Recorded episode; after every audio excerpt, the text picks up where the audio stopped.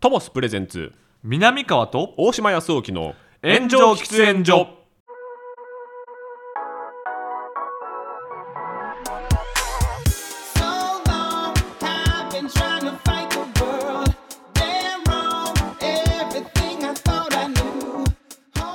始まりましたトモスプレゼンツ南川と大島康沖の炎上喫煙所パーソナリティ兼進行役の大島康沖ですどうも大島君の話し相手南川でございます密な場所で密かにトークをコンセプトに喫煙所で話しているかのようにタバコを吸えない2人が気の向くままにトークをする番組ですはいというわけで、始まりましたねはい、11月の初回うん収録ですけれども、俺この前長野さんにも言われたわえなんか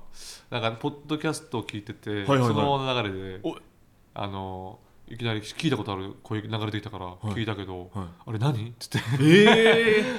あありがた長野さんに ありがあの最初のオープニングあれやねだっけいつも今はもうないか、えい行きましょう行きましょ行うきましょう行きましょうあれめっちゃいじられたあーそうです よね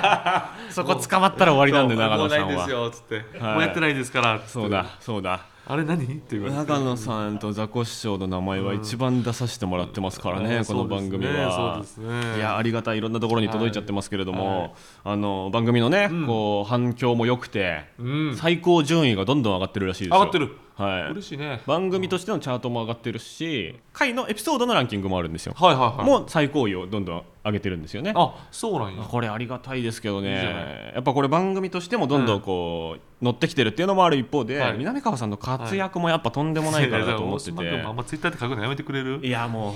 ついに書いちゃいました恥ずかしいのよあれついに書いちゃいましたもやうめてくださいあの2010年代の有吉弘行坂上忍あれ そう2020年代の南川それをやめてほしいね 有吉さんと坂上さんとも一緒にするのやめてほしいね無理無理同あじるあまりにも無理があるから同じ形式ですもんこれいやもいやそれ思うそこだけちょっとねあんまり信用できないねんな僕と正代さんしか言ってないんですああかまあそうかもしれへんら確かに、ねいやでもここ1か月の活動ももう本当にますますっていう感じいでやちょっとね怖かったね俺もねううんんまあトークサバイバーもありトークサバイバーもありました、ねうんで大観山メロン100万再生大会はメロン見てくれてるいやあのね見てはないでしょ僕ねそうねちょっとねセクシーかけるお笑いちょっと苦手で、そうやろなそうなんですよいや結わかるわか構るご飯食べながうらんコンテンツ見るんで、うん結構エロはえちょっとむずいので、ちょっでもとねちょっとねサムネで「あの南川」って検索して1週間とかで絞ったりすると、うん大観山メロンが1位2位3位4位ボンボンボンボンって出てくるんでああやってますねそうっ大ていう観山メロンってあれはあのさらばの森田のやつなんですよはいはいはいはい森田、まあ、森田のやつじゃないから別に、はい森田がよくこう主軸で出てるんですけど、はいそれとは違う森田のスタジオではない、都内のスタジオではないところを全国のところの風俗場とコンパスする俺と東袋がっていうスピンオフなんですよね、あそうなんですねあのなそるほどうチャンネル内でのなるほど袋メロンっていうはいはいはいはいはいところなんですけど、はいその袋メロンが、えーいやあ神戸のうん風俗場と、えーちょっとこう話すのが100万再生いった、うんそれがもう画期的すぎるとすご すぎるわすごすぎるわとビジネス森東ビジネスも含めてすごいのよ南川さんっていう親和性も含めてうんうんうんすごいですわそれがありがたかったっていう話でねえお主な収入ですかもう主な収入主な収入で主な収入お子さんを 育てられていてそうそうそうそう子供を育ててなんぼでございそまうすでかすらよねねで VTuber のねうん東野さん そうそうそう吉村さんのチャンネルにも南ちゃんとして登場しま南しちゃんっててよく見ていただいてそこまいでや それも吉村さんに会うたびにあのこと言うなよって言われるのなんでなんかあれは吉村さん的には、はいその東野さんといはいう吉本の、はいまあ、言ったらこのトップランカーと、はいそして自分もそうやけど、もうテレビで戦っていけるや人が、はいもう VTuber なんて恥ずかしくてやってられんみたいなあそうなんだそういう感覚やねんそうなんだだから吉村さん会ったら「もうあのこと言 うなよあの告知すんなよ」えあえそっちなんそうだそっちやんなるほどいや東野さんはそんなことないよ東野さんは結構うん乗り切りやっぱあの人は結構何でも楽しむタイプやから未来の市場としてそうそうそうそうつばつけときたいですって感じですよ楽しねみたいこれこうすごいなあおもろいなあみたいな感じなんですよ吉村さんもだって投資とかうん島買ったりとかする人だから、するやけどでも VTuber 市場にはだからこの魅力よりも恥ずかしさやをっぱ感じてちょるっとエンタメに関してはこのテレビ市場主義やっぱあの人の中であるからそなるほどうだからそういう意味でもなん恥ずかしい仕事恥ずかしいそんなやめてくれあの絶対言うなよあれ俺もやらされてるだけやからみたいなそんな裏が そんなそ裏がれもまた多分他の VTuber よりちょっとなんか可愛く見える部分だったでりするもかもでも俺分からんけど、はい VTuber 他の VTuber のこと知らんねんけど、はいあの VTuber の収録をやった時に、はいあこれ本気で進進出したら勝てんぞって思った、あいいいいこと言いますねそう VTube んという、んそのなり方というか、はいはいはいそのシステムをはい 10, 簡単に理解して、はいじゃあこうやったらおもろいやんっていうのを瞬時に出すね、ん、東野さんが、うんだからもうめっちゃ早いなるほど東野さんは向いてるもう向いてるっていうかやっぱいやいや芸人が向いてる芸人が向いてるなるほどやっぱねじゃあこれリアクションええやんってそうか別に他できへんテレビでできへはいんリアクションやったらええやんっていう、確かに数年前に VTuber がこうバッて来た時に、まあ、キズナ愛中心にこうバーって広がった時に、まあ、いろいろんな、ね、芸人さんがやろうやろうとかもあったし、いろいろね動きはあったけどやっぱモデルが難しいっていう、そのあのキャ可愛いキャラクターをデザインするのがめっちゃ難しいあなるっほどねていうので先行投資結構かかるうんっていうところから結局やっぱ一般の人が踏み込める業界では結局なかったっていうか。あなんかそうなんねやそこなんですよねだから意外といろんな人がチャレンジしたわけではないっていううんうんうん市場だから第2波みたいなのあるかもしれないですねいやそうねめっちゃプロ参入するみたいなそうすごかった、うんでもなんかちょっとこれ半々にしてる部分がおもろいなと思ったよなるほど自分の実写で見せてるところもあってなるほどほんでリアクションのところは VTube に行くねなるほどだからめっちゃ過激なリアクションできるのよなるほどえ過激暴え暴力とかいやもう火をす吸うってね火を鼻から吸うってそ のテレビじゃできへんけど YouTube でも映しちゃいけないけどそうそうあーわけわからんおっさんとキスするとかなるほどあんまりなるほどその YouTube ではできないはいはいはいはいはいテレビでもあんまりしづらい、はいそれはいをはいはいいきなり切り替えんのよ、そアニメにれをその一般のうん VTuber の人がやってて、顔知られてない状態だったら、うんやってるかどうかわかんないですそうよやねねそうやねだけど名前知られてる芸人さんがやってれば、やってるってことになりますやよっねてるしもうちゃんと説明するし、うんでギャーってなるしい面白いやすごいな新しい市場をそれはすごいよって思なるほど、うんやっぱそこへのこう実験台というかこうゲストとしてはやっぱり東野さんの中では南川さんとかをうこまあうま呼あびまたいあっていうそうだからありがたいよ、んそれ嬉しいけどであとうん NFL クラブも出てました ね見てくれてるなー初ですか嬉しいなえ初です初なかんですよいやあれねそうだって若林さんの位置にいましたもんでねだからあの若林さんがなんかあの今年出払わないらしいんですよ、はい卒で業みたいなそう,、はいそうそうほんであの春日さんだけでやってるんですけど、うんうなんかわからない全然わかんないですよ、ん俺はほんまに誰にも何も言われてないけど、俺ははい肌感覚で、はいなんか春日さんだけやったら無理らしいね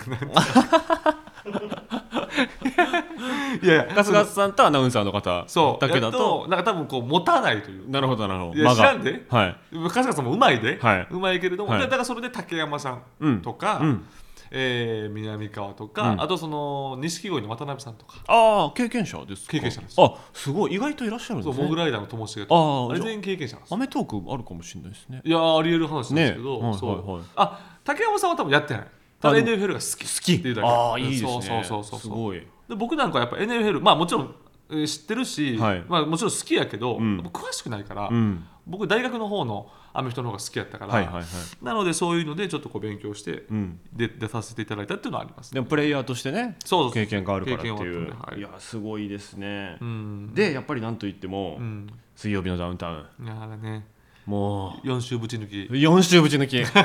ギュラーダウンタウンと南川いやいいやいや当分ないでやめてくださいそんなやそんなここれとえげつないですよねいやいやでも当分ないです本当にいやいやいやいやだってだって金網デスマッチの時から考えたらあそうねカナメディスマッチがあってどんだけ出てんのっていうだって「水ダウ」ってね実は月3回ぐらいしか放送されてないですからねあそうなのあそうです僕これね見抜いてるんですよえよく見抜いてるえ「で水ダウ」はうん月1回ぐらい休んでて、うん多分年間の放送回数、ん数えてないから分かんないですけど、多分30数回ですあそうなん52回ないです全然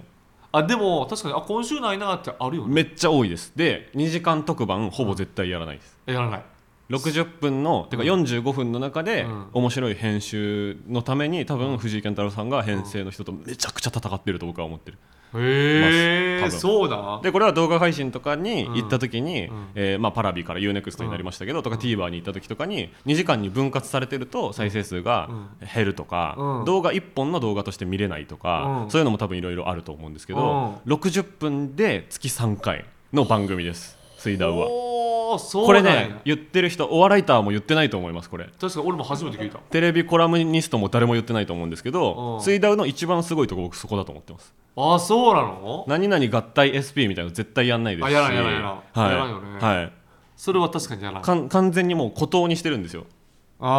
あう絶海の孤島にしてるんですよテレビ欄の中で、ああそうで前後の番組が伸びても水道は絶対飲み込まれないっていうようにしててほう一回一回にちゃんと魂を込めるすごい分これマジで誰も言ってないの不思議なんですけどはいはいはいいやめっでもちゃ休みますすもんね休むね休むそうなんですよ今週ないねんなみたいな話そあうるしなんかあってあれいつオンエアなんやろうとか、うん自分でもわからんあってあ、はい来週なんかなって思って予告であるけど、うんでも次の週ないから、はいあじゃあもう次の週なんやみたいなとかありますよねある結構ね月3放送なんですよほぼあすげえねそうなんですよよく知ってんないやそうなんですよ でそんな中ではい出てる回数で考えると思った以上に出てますからね確かに南確川さんかにそうやねそうそう そうありがたいですけどねそうなんですよ、うんでありがまたいずは人がいるの方ですね人がいる人がいるが一番怖い説の、えー岸高の高野さんとの、んえーやり合いというかあれは狐と狸のバカし合いというそうあかれだって朝一に まあこれ嫁もツイートしちゃってるんですけど、はいニュースになっちゃったんですけど、はい朝一名古屋行かされるんですよおうほうそうですよねはあそうでした6時そぐらうでいにしたはい、で名古屋行って、はいでなんか朝ごはんロケみたいなのするんですよありそうでなさそうディレクター1 南川1のでもうしかもあのマイクもつけないんですよあれですごい、はいこう喧騒の中言ったらもう普通の喫茶店のあれ人いっぱいおる中で「はいあこれ」って小倉トーストはい食べて「いおうまい!」とか言って、はいでもこれ途中でこれ何のロケやねんって思いながら、うんうんでもまあな一応ねお仕事やからやるじゃないですか、はいはで何気なく普通にバーって名古屋駅からタクシーで30分ぐらい行くと思うんですあれはいよねはい別に名古屋いやいや別に、はないんやったら別にそこそこで世田谷でええやんそうですよね名古屋で名古屋駅からさらに30分タクシーはいでまた帰ってきて、はいで帰ってきたらちょうど、はいえー夕方の夕方ちゃんは昼の2時ぐらいやねはいはいはい1時間2時、はでその前の日に嫁がなんかあのちょっとあ子供連れて実家帰るわとか言ってるんですよはいはいはいでああそうなんやみたいな帰って、はいあ一人満喫できるなと思って、はい名古屋行って帰ってきたら高野がいたわけですよなるほどででその時に気づくわけですよ、はマイクがないし、はいはいはいあこの前その朝ごはんロケ変やなと思ったら、はいはいはあいれもあれかうんって思うけど、うん一切放送せえへんねんそれ一切怖いほんで高野に後から聞いたら高野も沼津行ってんのよ朝朝 ごはんロケしてんのよ怖すぎるやろ月1回休んで月1回休んでそこはしょってるそうそうそこはしょってんの意味が分からへんねんマジで意味分からへんねんマジで怖すぎてでなんかあのーで今思うとあのね、あのその時の朝ごはんロケの,、はいはいあの本当に見たこともない若はいいディレクターが、あの違う現場でファッと顔出したりするからうわあこれそうなんやとかねなるほどあるとかあるから怖いな怖いですよ本当にだからあとご家族が、うんあの帰ってこないっていうことが不利になってるから、うんその帰りに寄り道してうんどっか行っちゃわないっていう、うんうんまあ、ほぼ確実に一人を満喫しに帰ってくるだろうっていううん仕掛けもあるわけです仕よ掛けね。もあるやろうし、まあでも、なんかディレクターが帰る、何で帰られますって、そのはい品川駅で確かに聞いてきたんよ。なるほどあ、電車で帰りますよとか言って、はいはいはい普通に、あ、あのど、どこまでですかみたいはいな感じのことを言ってたから、多分それ気になってたんやろな、多分な確かに俺がどっか寄って、ちょっとねもし風俗でも寄るもんな ら、風俗でもやろうもんなら企画変わってきますから 高野さんが風俗店にいなきゃいけなくなりますからそうそう、 まあで、であのカメラとかもさ、はいマジでさ、はいこれネットとかでさ、はいあカメラわかるだろうとか言うけど、うんうんうんマジでわからんから、こう何個あるんだって話ですもんねあれマジでわからん。ほう怖いわで分からんしこう全部終わってから「いはい終了」ってなった時に、はいじゃあマイク外します」っていう、はいいうあマイクとかだとだとカメラ外しますっていう時に、俺そこにいさせられないどこにあった要はどかこにあるとかなるほどいわいわゆる企業秘密だねなるほど次もやるかもしれないしっっていうのもあるていうこともし多分こう多分本当に自分たちが持ってる情報なんやろうななるほどノウハウノウハウテクニックテクニックあそれをこう流出させたくないみ たいな。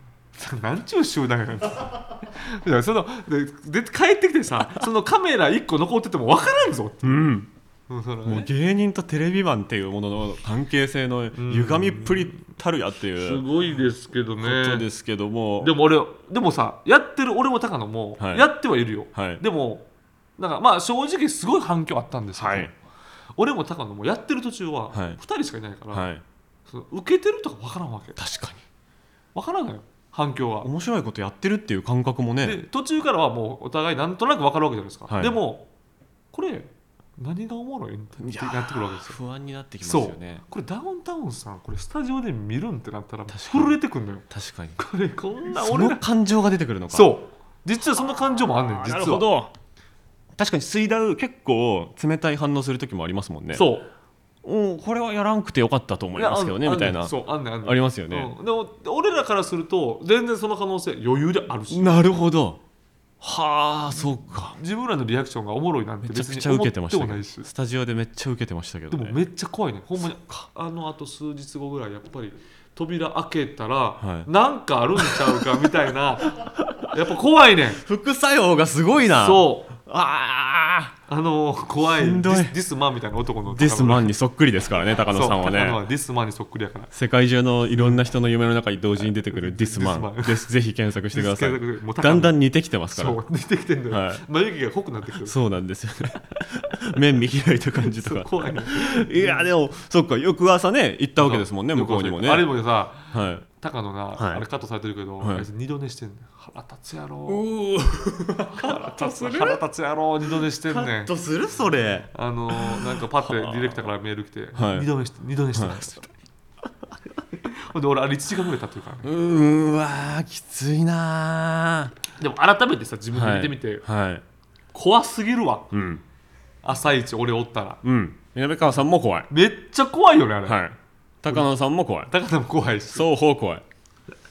やっぱねめっちゃ怖いなと思ったな、もうこれ世界に普通に YouTube で全部英語のテロップつけて配信するべきだと思うあんあですそようね言ってたね書いてたねあ書きました俺も確かにそうやなとそ思っのたけもどう人が立ってるチャンネルを立ち上げるべきだと思うんですよ で今までのやつも全部企画あるからあるからね10分ずつぐらいに切ってうん全部流して、うんショートとかでも全部流して、うんうんでこれ多分番組内で触れてなかったと思うんですけど、小峠さんがプレゼンターですよねそで南川さん高野さんうですよね、はいはい全員、んスキンヘッドっていそうそうハゲやうねハゲてるっていうのも一回も番組内で触れてなかったですけどこれはもう海外で受けますよね多 分えそうなんジャパニわからんーけズどジャパニーズスキンメンみたいなブルーマンみたいなブルーマンみたい なある種のオリエンタルな でもなんかそのお坊さんみたいなそのイメージというか仏教のお坊さんみたいな和みたいなイメージの怖さというか J ホラー的な怖さうもん多分海外から見たらちょっと乗っかると思うんですよあそうなんかな若干確かにそうないうのもあるなと思いましたいけどやねいや小名作峠さんが一番綺麗なスキンヘッドだもんなほんで確かにねあの人ねもともとあれやってたからな、はい逆逆逆逆逆ドッキリああそっかそっかそうそうですね澤部さんその澤部君系譜があるんだそうそうあの系譜があるからそうだで被害者が加害者になってそうこういたちごっこというそうかそうそうミイラといがミイラになってそうそうそうそうそうでいずれ南川さん高野さんもプレゼンターに なって親から OB みたいになってくるそうですね下の下の下のハゲはまだいないけどねいやー確かにないやでもねやっぱハゲがはい多くなってる問題もあるわけですよ、多いですね本当に気づけば、うんその鬼越の酒井君、はいはい錦鯉の長谷川さん俺、うんあとなんかクロちゃんとか並んでる時に多い多いその 意図してないけどハゲ4人 が多いしかもそうスキンヘッドの4人が、し大小さまざまなねそう並んでる縦幅横幅もさまざまな様ね々でおこれな昔はさはいハゲてるなんてうんなかったからあんまりそうですねなんか軍団に1人みたいなそうイメージです番組に1人みたいそうなそうイメージですけど同じような中堅のランクに5人とか そうそうそうそうあんまなかったと思うやっぱさみんなの説の時にさ小峠さんも酒井君もおるからさ、、はいやいやまずスキンヘッド2は多いっ確かてにっていうヒゲの有無で見分けるしかないんだけそうどそうそでもそうですよねなんかドッキリの一発目で鬼越の酒井さん出てきて、うんクロちゃん出てきてのパターンもあるじゃないですあかいびきのやつとか確かそうだったとあ思うんですけるどあるあるある外国の人見分けつかないですよねうつかん多分つかんしでももうなんかそこ触れんのも野暮みたいな 確かにもういいやろみたハいなケは別にいいだろみたいな、うんそうそうそうそうそういやそうなんですよね芸そうなってきて人るがいかに多いかっていうことですけどいやそうやねんな、うん、結局芸ね人が多いし高齢化が進んでるっていうのもねああるかそしれないもそうだ、ん高齢化と親和性が高いんだそうハゲそうはそうそうそうなんだよそうですわそうなんですよそうだで名探偵津田ですよ目立ってたねメダネツだね、怖えーいな中盤の展開中盤の展山川さ開んが別の世界でも東京編ね、農業編長野で津田さんが、えー、海村の事件に金田一耕助的な感じで巻き込まれている、えー第2弾第2弾やってると思ったら東京のディレクターさん殺人事件すごいよにね南川さんも入ってるとい俺もドキドキしながら俺ら全部カットされてんじゃないかとドキドキしながら見てましたけどういやいやいやすごかったですよねあれ一番の盛り上がりでしたねねそえの最大瞬間風速出た最大瞬間 風速出たお笑い用語あれはお笑いのその賞レースの予選でしか聞いたことないんですよね最大瞬間風速は天気予報で聞くよりお笑い賞レースレポで聞くことの方が多くなってる単語ですからそうそうそうねそうお笑いルポライトとかいやよく書くん今ですよ回の「水ダウの最大瞬間風速は南川さん 登場いや確かに反響ありましたねうんあれはねあれやっぱね大脱出うんがやっぱ僕今年見たうん映像の中で一番面白かったんですけどあそやっぱねあそこで藤井さんがこう試したことっていうのが、うん今回もこうまたねうん生きてきてるというか、ああそうかもしれないですねこうクロスオーバーするク感ロスじオーバみーすたるい感なじねもうやっぱ大好きなんだなっていうのが思いますしいねやほんまそうやってる方はさ、はい分からんからそうなんもうです津田さんがもうただただ5年のよもううっせえなって俺も途中でもうイライラしてきて俺も誰よもうってちょっと俺明日あれやねんとか言って帰りたいねんって大脱出の新一さんへの感想と同じこと言ってますねそうや、で今ねももうずーっとやねんもういいじゃないですかとか言ってるの にもうすごいなうんみたいなずーっと言ってたんでね揉めてますんでもし、はいだから今週でしょ今前編が公開されて僕はまだもう本当にもう引っ張りのところまでしかクリフハンガーのところまでしか知らないですからあはいはいはい後半まだ知らないですから後半知らないで僕のところに DM とかリプライとかも来てはい「名探偵津田考察お願いします」あそうかってそうかそうか来てますけどうんいややんないよってい うそのなんでビバンをやってこれやってくれへんね「 んビバンは3ヶ月持つからですよ確かになこれは3日間ぐらいしか持たな いからいいやいややってくれよいやむずマジむずいけどな、まあ、確かにな確かに難しいいしなまあでも、まあ、一個思うのは、まああのねあの家を3回うんその移動させられたじゃないですか、うんうん津田さんが、なんかあの間に何か起きてるんじゃないかなっていうのはちょっと思いますよね。あーなるほどねうんなるほどねとかそうですよねとかあの男が代々死んでるから、はいはいはいなんか隠し語的な設定は出てくるのかなあとか、あねなるほどなるほどなるほどまあちょっと思ったりしますけどいねや俺もさどうどこをどう使われてるかも分からへんっていうか解決までは行きました南川さんの部分で解決南川さんの知ってる範囲で解決はしました、どうなんでしょうねおい おいそこ大人 かいいや俺も素晴らさしい俺もさやっぱりさどういうふうに出来上がりになるか分かんないから最終編集そうで思ったところがそばっつりはしょられてる可能性もあいやありりえまするありもんねえるありえるから分かんないのいやーなんかね、うんなんかすごいよ完全版みたいなやつガンガンソフトで出していいじゃないですか水曜日のダウンタウンってうんほんまねなんか全然やらないところとかも含めてなんかもう超尖ってますよね結局ねえなななんなんやろうな実ないやね切実やねんそのなん か頑張りりをね評価してほしいですしデねっィていレうクター陣も怖いからさ、うん俺も何もよう言わんけどだからね空虚空虚ロケみたいなさその、無駄ロケ無駄ロケ大全みたいな DVD とか出してもらったら、あでもそんなん絶対せえへんやろなねしたっていいと思うねんけどしていいですすよねなんか水曜どうでしょうみたいな感じで見ますよね、みんな多マ分ジね、でマジで無駄でもなほんまに思んないと思う無駄うん無駄ロケやかなるほらどなるほど、うんでもそれをなんか小峠さんとかバカリズムさんとかあーがそうねこう部屋で見てて、うんああかわいそうだねみたいな、うん言ってるのも別にいいと思うんですけどね、あ確かにやんないなんでしょうねでも、はそのほその前のね、いはいみんなの説で、はいすその井戸田さんも言ってたけどあ確かに、あはいちょっとその俺みたいなもんがはい偉そうに、そのスタッフさんがどうのとか言いたくないけど、うんちょっとね次元超えてんのあそこのスタッフは ちょっとその完璧すぎ さが次元を超えてんのよ全部のこう何も怪しいと思えへんというか、なるほどでも確かに戸田さんが言うように、はい途中で「ん?」って途中でうんうん知らないで聞かされてないけど、あこれはなんかこの空気、うんそしてそのスタッフさんの目線うんはいあこれ怪しいなはいってあるわけじゃないですか、なるほどそれがやっぱないなるほどそれすごいなるほどやっぱだからそれを証明するのがあのたまにね年1回ぐらいやってる予告ドッキリうんのやつで、みんな予想のねほんと半分も当たんないですそもうんねねだからだからドッキリっぽいけど日常でもギリありそうな変なことしかないってあの企画が「水曜日のダウンタウン」全体の信頼度を上げてると思うんですよねそうねテレビ見てる人からすそうねると、あ本当に分かんないんだっていうあのだってさあの1週間前にや津田さんもあのタクシーのやつ、はいはいはいはいキノコのやつねきのこのやつキノコのやつ南川さんの方のディレクターさんの弁当にも入ってたんだよなキノコどうなんでしょおい この配信の3日後2日後にはもう水ダウ流れてますうもん流れね、てるのでね、はいぜひよかったらね楽しい後な編まあだから TVer と、うんね、これ聞いた人は TVer と、うん、あの見てくださいよはいまあね、ぜどうひともよろしくお願いします大活躍、すいやありがとうございます、すみません南川と大島康雄の炎上喫煙所この番組はトモスの提供でお送りしておりますこの度炎上喫煙所のリスナーさんにトモスさんの運営する飲食店をお得にご利用いただけるキャンペーンを実施することになりましたほう、えー実施店舗は四川担々麺赤いクジラ赤坂店ほ同じく四川担々麺赤いクジラ人形町店すごいえー期間はですね2023年11月14日火曜日から2023年12月10日日曜日の約1か月間、えー内容はですねおう実施店舗の店員さんにスマホで各種ポッドキャストサービスの、まあ、どれでもいいってことですね、うんうん炎上喫煙所の配信画面うんリスナー画面というか聞いてますというのが分かうんる再生画面を提示するうと、んトッピング一つ無料になりますえ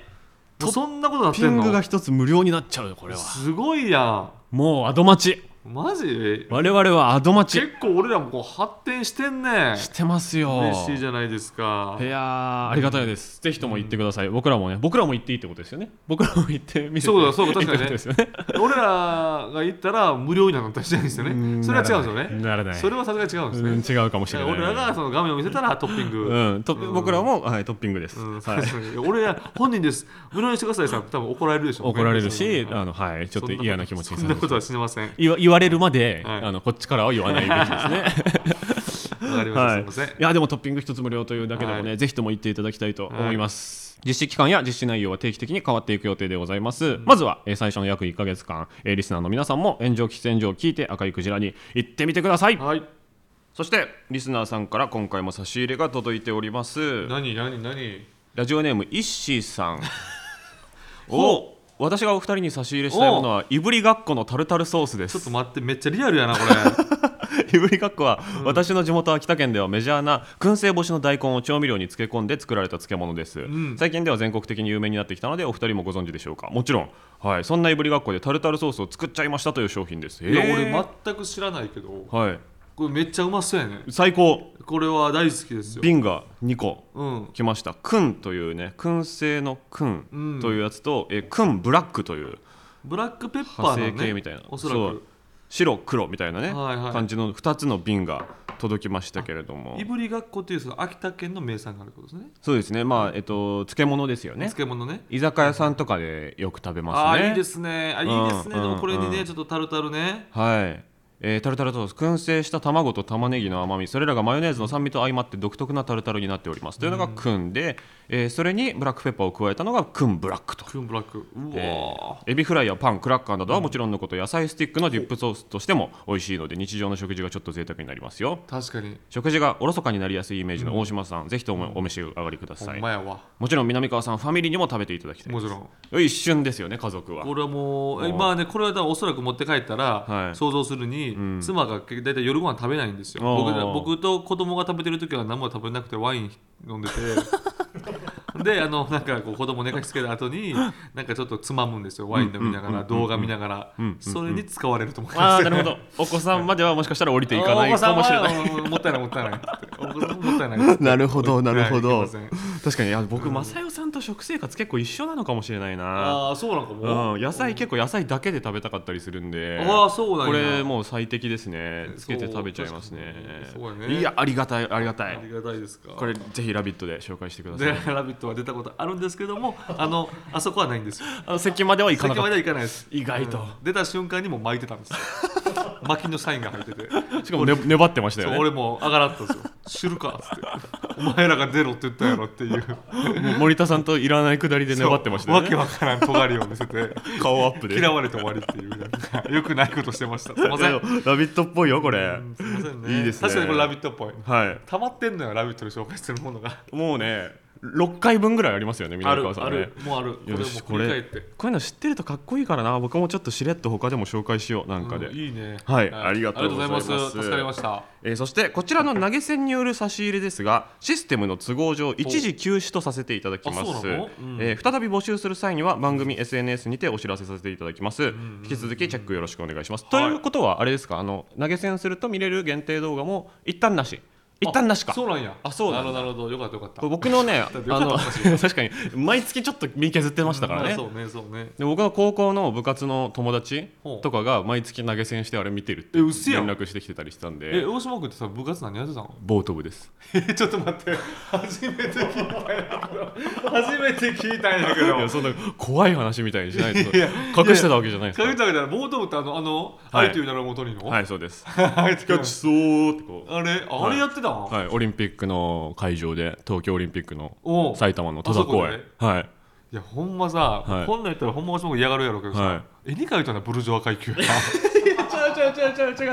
違う違うない そんなけどねオックスフォードとかケンブリッジとかそういうイメージでしイょメージやねもうスタジャン来てさスタジャン来ますよ寒い時はいやほんますごいそのわ話もちょっと深くしましょう今度はいはいお願いしますえーというわけで差し入れをいただいたところでこちらのコーナー行きましょう、はい南川さん大島さんこれ知ってますよっ南川さんと僕大島がリスナーさんからおすすめのコンテンツを教えてもらうコーナーでございます、はいはいはい2人が強く興味を持ったコンテンツを教えてくれたリスナーさんには番組ステッカーを送らせていただあきスまテッカーできすたあ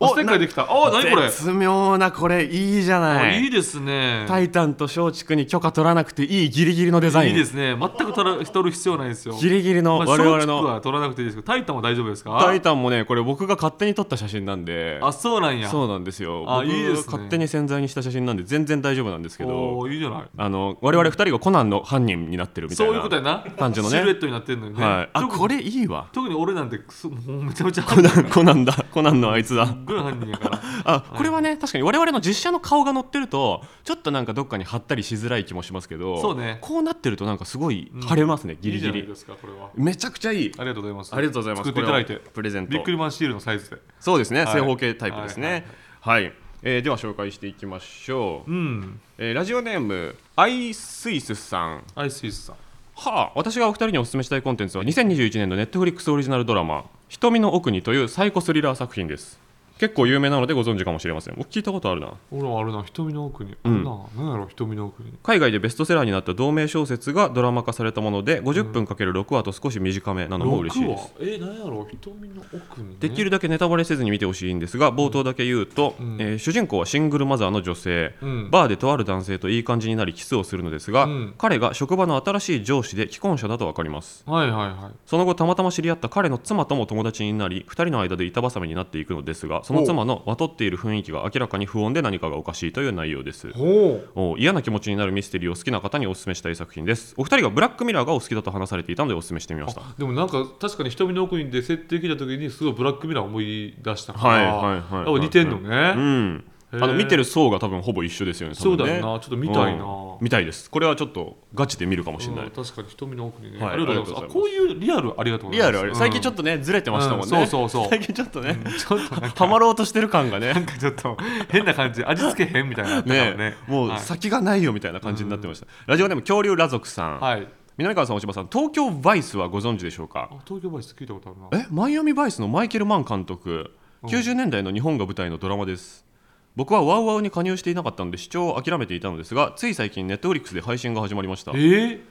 まだ3話までしか見れてないのですが雰囲気はブラックレインでロストイントランスレーションおう聞こえてくる片言日本語と英語はキルビルですき焼きウエスタンジャンゴという印象で見ていて飽きません好最高やんきなものしか書いてない好きなもんばっかりやん、えブラッークレインであーロストインフランスだったらロストイントランスレーションねロストイントランスレーションあーソフィア・コン東プラ、ね、京そう東京描写 ね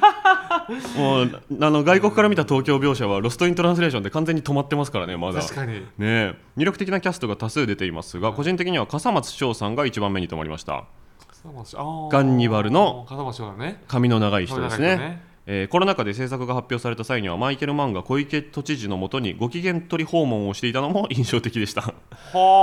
そうなんやあじゃあ結構新しい作品やねそうですねそういうことやんな結構どうなんだろう、うんうん主人公ベイビードライバーの主人公ええ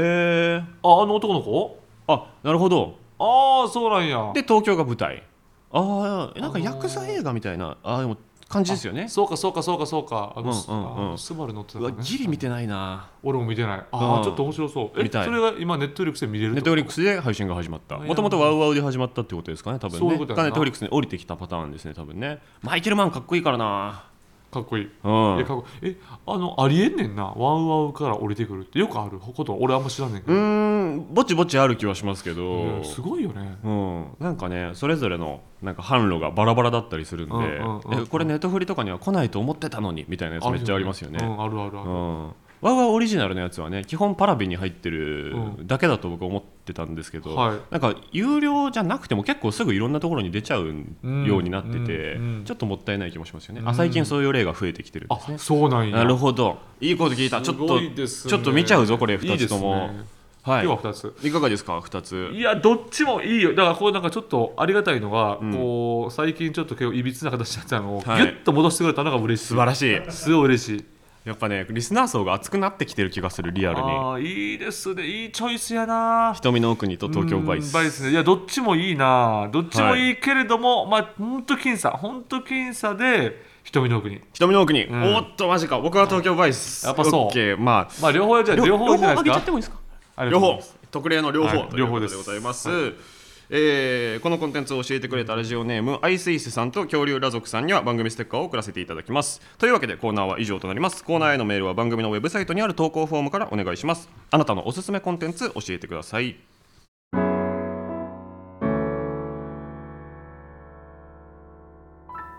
南川と大島康沖の炎上喫煙所